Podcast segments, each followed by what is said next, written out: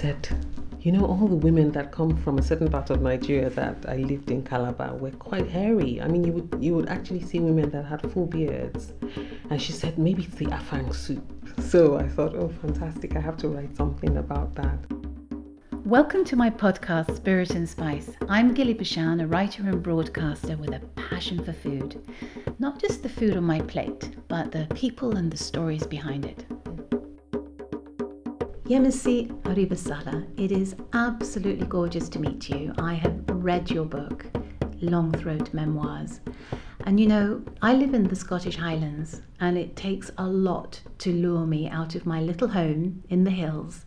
But the title of your book and the fact that we can talk about sex, snails, and aphrodisiacs is really quite difficult to refuse it was a book that was written with very little confidence over eight to ten years, if I can put it like that. So I wrote a column for 234 Next. It was a Nigerian newspaper, and I did it every Thursday. 800 words of uh, Nigerian food and culture, which people didn't respond to at first. They told me to stop writing, I was wasting my time. So I did this for two years and three to six months, and we put it together, we put the stories together. We've lo- left a lot of stories out of the book. And Bibi Bakare-Yusuf, the publisher, the co founder and publisher of Cassava Republic Press, uh, edited the stories and you know, put fleshed them out and um, put annotations here and there, and we came up with the book. Well, the result is amazing because you. have brought the food of Nigeria to life. Mm. Um, but, you know, it's not just a book about food, it is a book about life. And I can smell the warmth of those Cameroonian peppers. You know, it, it's almost delicious. I almost ate the pages. you know, it's so delicious. And I also feel like I've been to Nigeria. Mm. And that's a very skillful thing to do. You know, that is what you want from a great food book. It doesn't have to just always be recipes. In fact, you only have about nine to ten written recipes in your book. The rest is all alluded to because the words are just flowing with food. It's astonishing. It's really beautifully written. Thank you. But in your book, you do say that to write, you need to have silence, you need to have nobody around you, you need to shut yourself away in order to be able to think. You know, the words are obviously really important to you. And I know exactly what you mean. I, I have to do that as well. And I, you know, like you, children growing up, it's actually quite difficult. Your mm. life is busy and you have a husband to cook for as well. But you also mentioned that you have a fear when you write. What is that about? I think it's a it's a cultural thing because writing, as my father reminded me, is not a profession for a Nigerian. We don't consider it a profession, we consider it a hobby that you pick up after you've studied law and you're a lawyer in a law firm. So it's it's interesting how um, how we underestimate it. So even to say to my my parents that I wanted to be a writer was it was it was a joke. So the, the fear was in was in all of the context of that of growing up in a place where you can't be you can't really be a writer or an artist. You have to be something quite technical. Uh, um, so the fear is attached to that but also obviously there's obviously the fear of failure in that because you can write a book and people don't want the book they don't like it um, and what do you do after that especially when you sort of feel that this is this is your dream so it's it's multifaceted the the fear it comes from all kinds of but what about the fear of speaking your mind? You know, in, in speaking your mind in your culture. You know, when you wrote uh, some of your early pieces before uh, you wrote this book, you actually did suffer repercussions. Mm. So is that also part of the fear? Not anymore, uh, because well, first of all, I have all kinds of tools now. Food, I find, is a tool that I can use to speak about all kinds of things in Nigeria, and I think that's really why the book is the way it is. I can say all kinds of things with food, and people will laugh and they will look over it, as opposed to if I said it directly. Um, So you can use it to expose your observations of, of your of culture. Nigerian life. Yeah, yeah, which you might have trouble talking about otherwise, especially as you are a writer and you are a Nigerian Mm, woman. mm, mm. Uh, these things can actually have a bit of a backlash towards you. Oh, not a bit. Mm. But uh, and also, I've I've written one book now, so there is a kind of people have relaxed to the idea of me now. For example, putting my non-food essays together, they they don't. They're not reacting the way they would if that was my first book. Okay, so mm. now you have a platform. You can say what you want. Oh my Exactly, goodness, what is going to happen? I mean, you've brought sex and, and you know aphrodisiacs into your food book. Mm, mm, goodness me, when they let you loose, I'm looking forward to that book. also, uh, when you grew up in uh, Nigeria, you are in a culture that there's very strong traditions about food and mothers pass on their skills to their daughters. And it's an important role because you've got to learn how to cook for your future. You've got to learn how to cook to get married. So what um, what culinary tests do you go through to reach this pinnacle of womanhood I think things have um, are not as strict as they used to be. They have to just do the song and dance now. You you you can put the food on the table and set the table and all that, but you might not have to cook it if you're clever. you can have some cook put it together, but you Yeah. you have to you have to show that def um how do you say deference? Is that the word? Yes. To your husband as, but a lot of women. I know quite a few. I have a few friends that can't cook, and they're Nigerian women and they're married.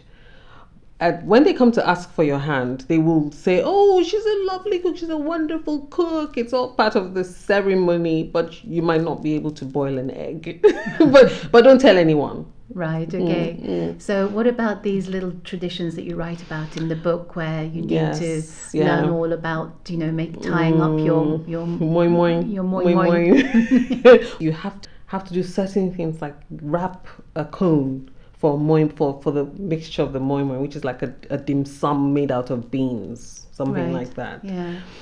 So you have to have some basic knowledge. You can't not know. Yeah. Mm. But then as you grow older, you can just cheat a little. Yeah, you can. You can actually, absolutely. Mm.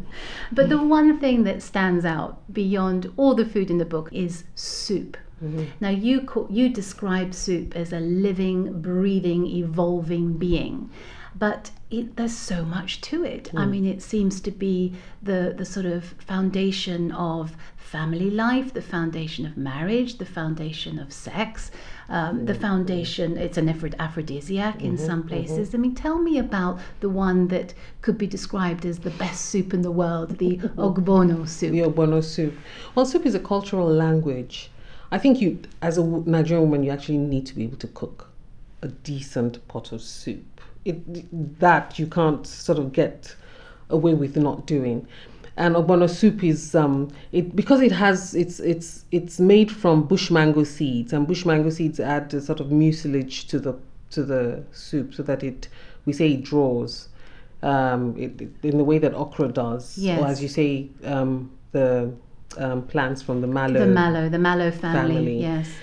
so um, you would take the bush mango seeds. You would you wouldn't do it yourself. You would buy them from the market. You would grind them up, and then you would put them with other ingredients, and you would make this. Um, it would have to be right because you you can imagine if something is mucilaginous, but it's it's heavy and thick. So you you have to have a certain skill and a certain way of handling. So you're it. want so you're wanting this mucilaginous texture, which you know is a slimy texture. Mm, not slimy. No slimy. There we go. See, now, if, if you talk about mucilaginous in this part of the world, and you talk about Mm. okra mm, um, in mm, particular, mm, because that's what most people know, b- but in other parts of the world, you're using different mallows as well. Um, people will describe that as slimy. But what you're saying is you're getting away from that. You're actually managing to pr- produce this mucilaginous texture, but it's not. It's, it's lighter. not no apart from that i think the word is there's a problem with that word because you're forgetting that you're trying to move starch so it's it's not it's it's a kind of it's not slime. It's um, it's a it's a kind of oiliness. It is a kind of smoothness on the palate. you describe it as Mm, velvety. exactly. And that's that's Mm, lovely. That makes it sound so desirable. So I think it's a mindset because if you think slimy, of course, no one wants to really eat anything. I don't want to eat anything slimy. Yeah, a, a, a mindset and also knowing how to cook it. Yes, You know, very because true. it, it's Mm, it's mm, probably the way mm, that a lot of mm, people mm, cook it. mm. But you have another soup that um, you connect with hairy legs. Afang soup. so tell me about afang soup. My friend and I were sitting down one day and she said, You know, all the women that come from a certain part of Nigeria that I lived in Calabar were quite hairy. I mean, you would, you would actually see women that had full beards. And I think they just gave up trying to shave the beards off. But anyway, so we said, So, how do you explain this um, hirsuteness? Is it.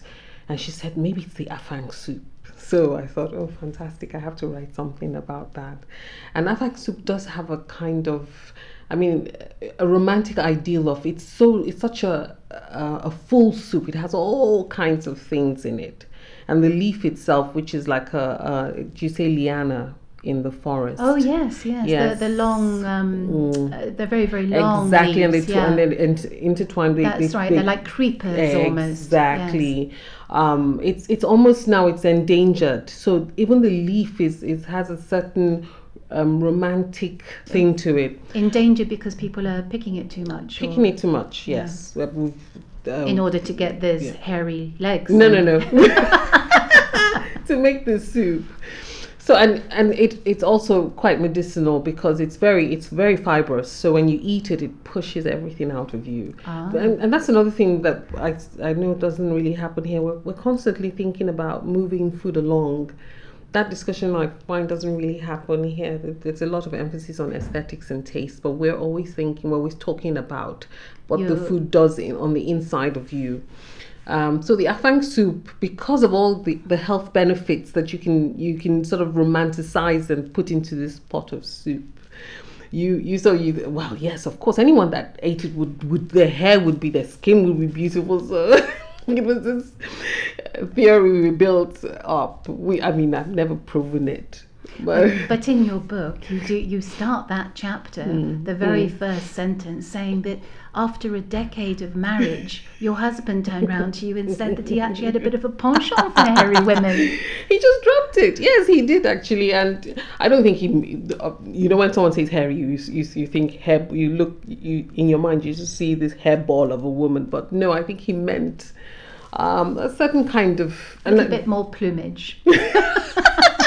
and then, You, you have a lovely way of describing it. You say flocculent, like a pretty, Pretty rambu- rambutan. Yeah, which is that little hairy fruit, Mm, which is mm, lovely. mm. It's a lovely. yeah, you don't have a problem with that fruit because it's just. Because you're you're describing the fruit, aren't you? Exactly. You're getting away. That's where your clever writing came in. For when you're in Nigeria, you could always push it into something else.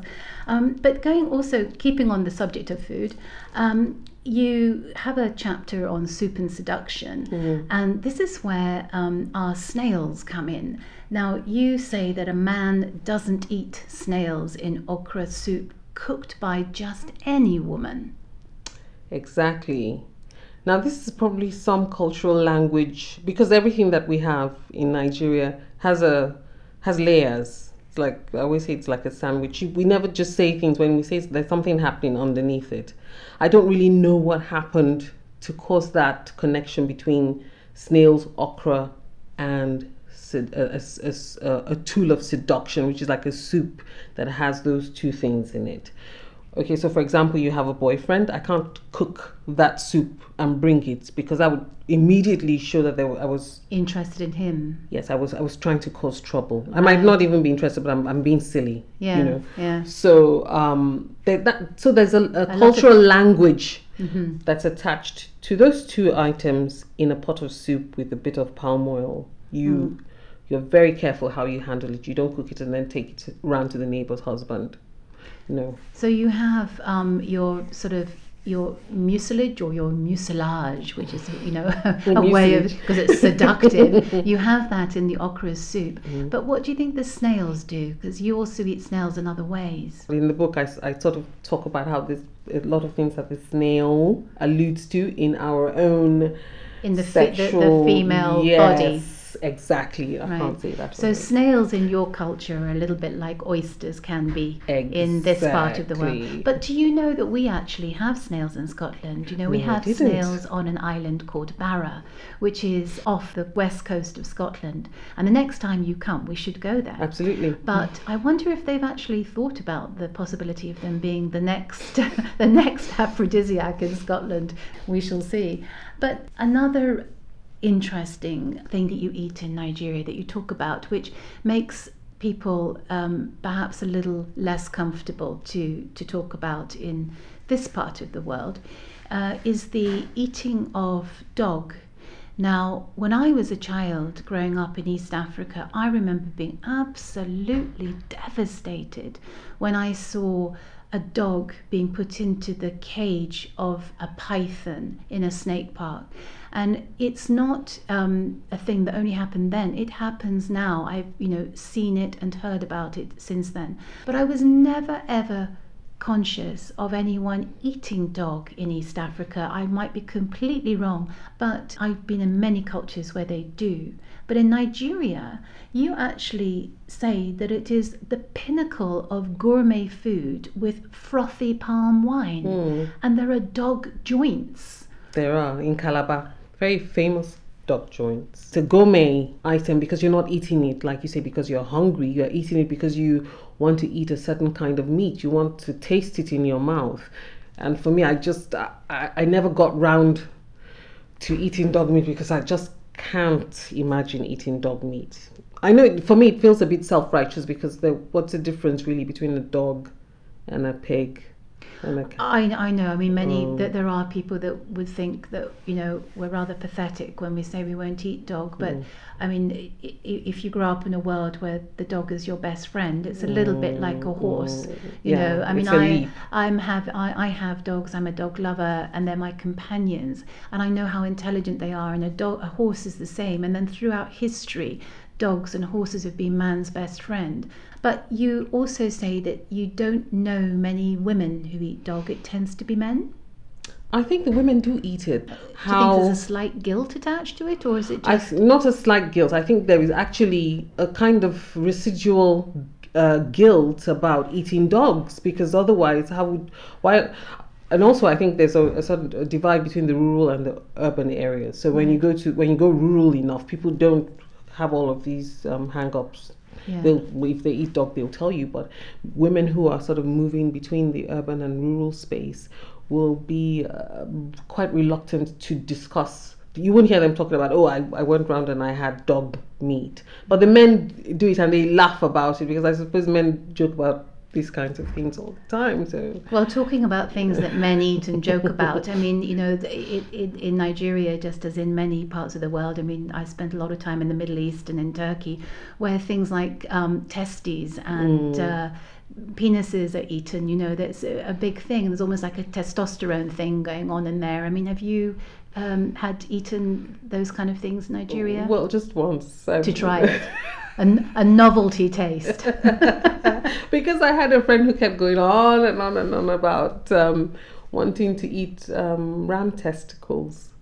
So we went. You, there's something we call suya, which is like barbecued meat, but it's it's barbecued in a special way. So we went, went to buy some ram testicles. I wasn't very impressed. No, I think they're a wee bit overrated. Yeah, I think there's more um, sort of masculinity attached yeah, to there is. anything yeah, it's, it's just a little bit of fun. I don't think. But when I did my my very first book on Turkey, I um, actually had to cook and photograph twelve um, bull's testes for a recipe, and I couldn't get them. I was living in my little place up in the Highlands, and I had no electricity in my house, and it was the winter, so everything was in a bucket outside in the snow. But my mother, who lived in a village with a fabulous butcher, um, got them for me. And being a sort of well dressed woman in her tweed skirt and her cashmere jumper and pearls, uh, she went in to just get her, her meat for the day. But suddenly, this loud voice came from the back of the butcher saying, Ah, we've got you your 12 balls. And she was mortified. But she kept, she kept them for me. She froze them, and um, and then we had to keep them in a bucket outside for a while because there was never enough sun outside for me to reflect in a mirror through the window onto the food that we were photographing because we had no electricity.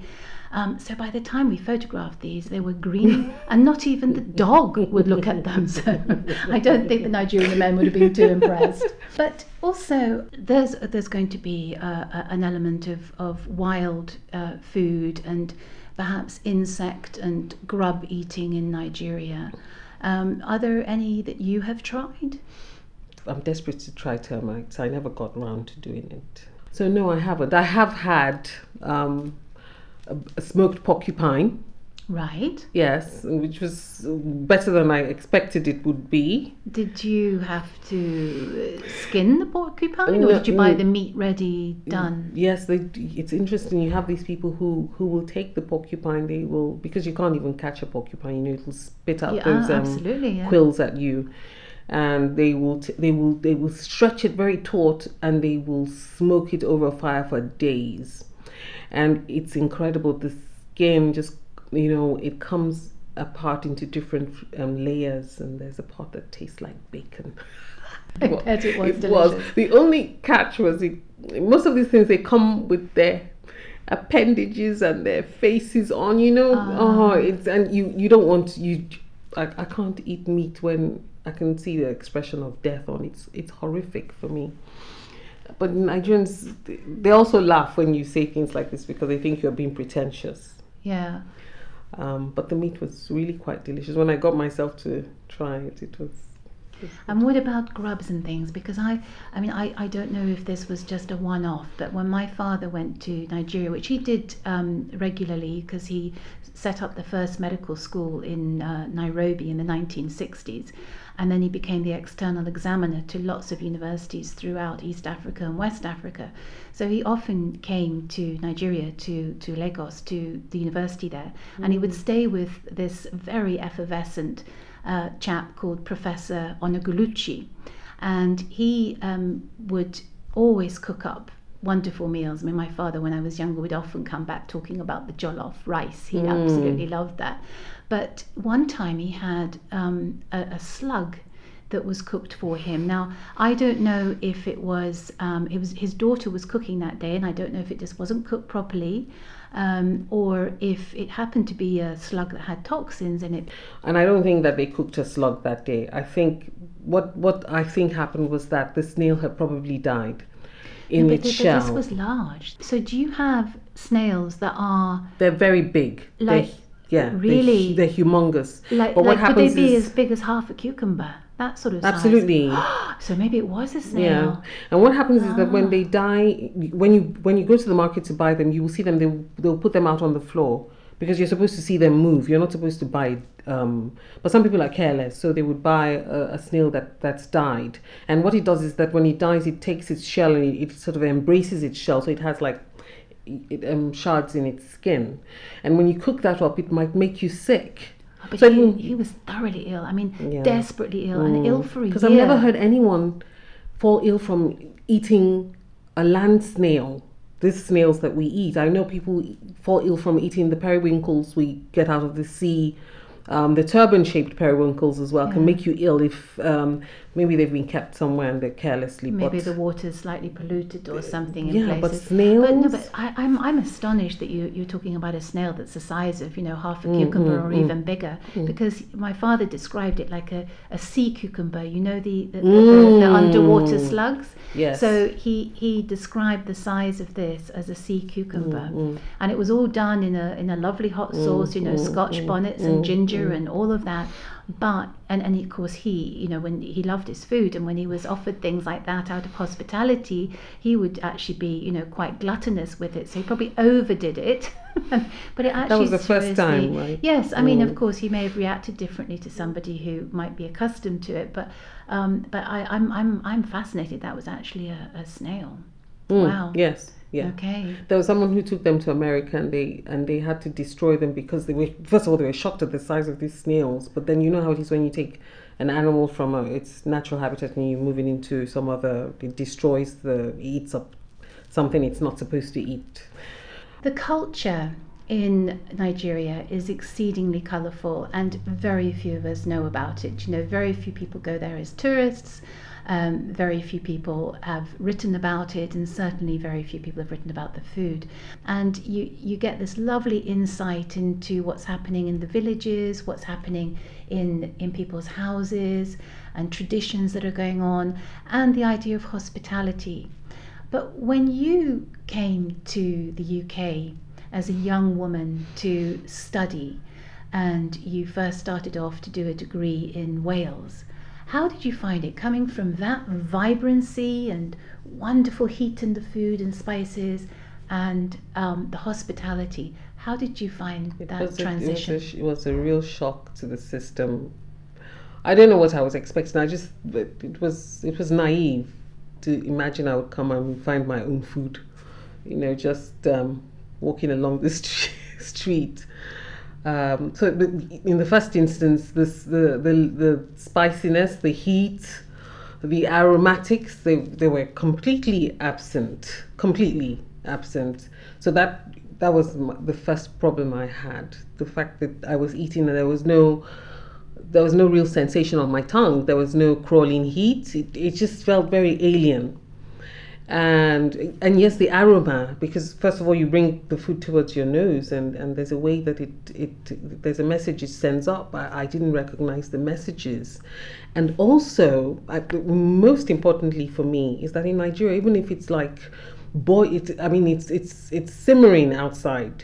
Your food is always hot, always eating hot but I, I fell out with the lady because she was offering me i was really hungry and she was trying to give me a salad. And if it doesn't have that heat it doesn't register that i'm i'm i'm full i'm eating. I need to have the, the heat in my in my so all of those different aspects that were were were that i took for granted before i got on a plane in nigeria and came. And so i, I started to carry bottles of tabasco sauce in my Oh, I know, but I mean, you see that from so many cultures, people stuffing things into their suitcases so that they've got their lovely chili sauce and, and everything. Yeah. But I mean, life has moved on. I mean, you do now spend time sometimes passing through London and other Mm, mm, places, and um, you know, the, the food has changed. Oh, I mean, has. you came as a student, what, 20 years Mm, ago mm, or something, mm, so mm. things have moved on. mm. But I, I just thought, just to remind you of those days, I brought you a little present here. So I thought you should just um, tell us what you think of that. I hate baked beans. But you're a Nigerian, you love beans. Not this kind of beans. It's just that, you know beans that taste like as if there's sugar in it. It's so weird. And also when I came, the way people ate it. You know, the- someone would get some toast out, and you can see the excitement. I just, I, I didn't get it because it's just nothing like the way we cook beans. It's not really a meal, is it? Not for What you. no, it isn't. No. no. So how would you cook beans? Oh no, lots of spices. Yeah. Um, um, lots of pepper, lots of onions. Sometimes I put cumin in because I like that t- um, aroma, like the ground. I don't know how to describe it. Interestingly enough, I might put a little bit of honey, a drop of honey in it because Yeah. You know, sort of balance what's happening on the palate, but not so that it's it tastes sweet. No, no. I mean, Mm. a little bit of honey does go really well with spices anyway, mm, and, and mm, certain mm, foods. And would you put some of your um, catfish in it, or No, No. plantains. You put your Oh, plantains in yeah, there. Okay. That and makes it sweet, actually, and maybe some a bit um, some yam as well. Yeah, so, it'd be quite a meal then. It'd be lovely. But apart from Uh, that, it's the it's the it's the it's the, the way it feels on in the mouth, the softness of the plantains, and the sort of you know when beans are cooked perfectly, the way they slide. It's, Yeah. Oh, it's Yeah, it's actually comfort food, isn't it? It's Mm. real comfort food. But I bet you'd have some Scotch bonnets in there and Oh, some absolutely. Cameroonian, Cameroonian peppers. peppers at the end. Mm. But you put them in fresh. No, no, no. They're they they're dried.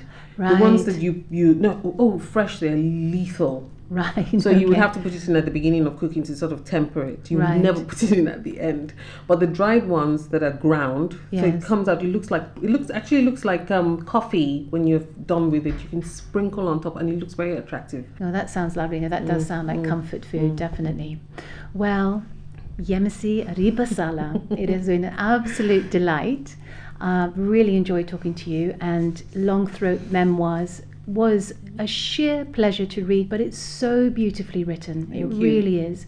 You write astonishingly, and I think everybody should buy your book. Thank but you. the next time you come to Scotland, let's go and investigate the Barra snails together. They are tiny, okay? Oh, We're no. not talking about Nigerian size. Thank you.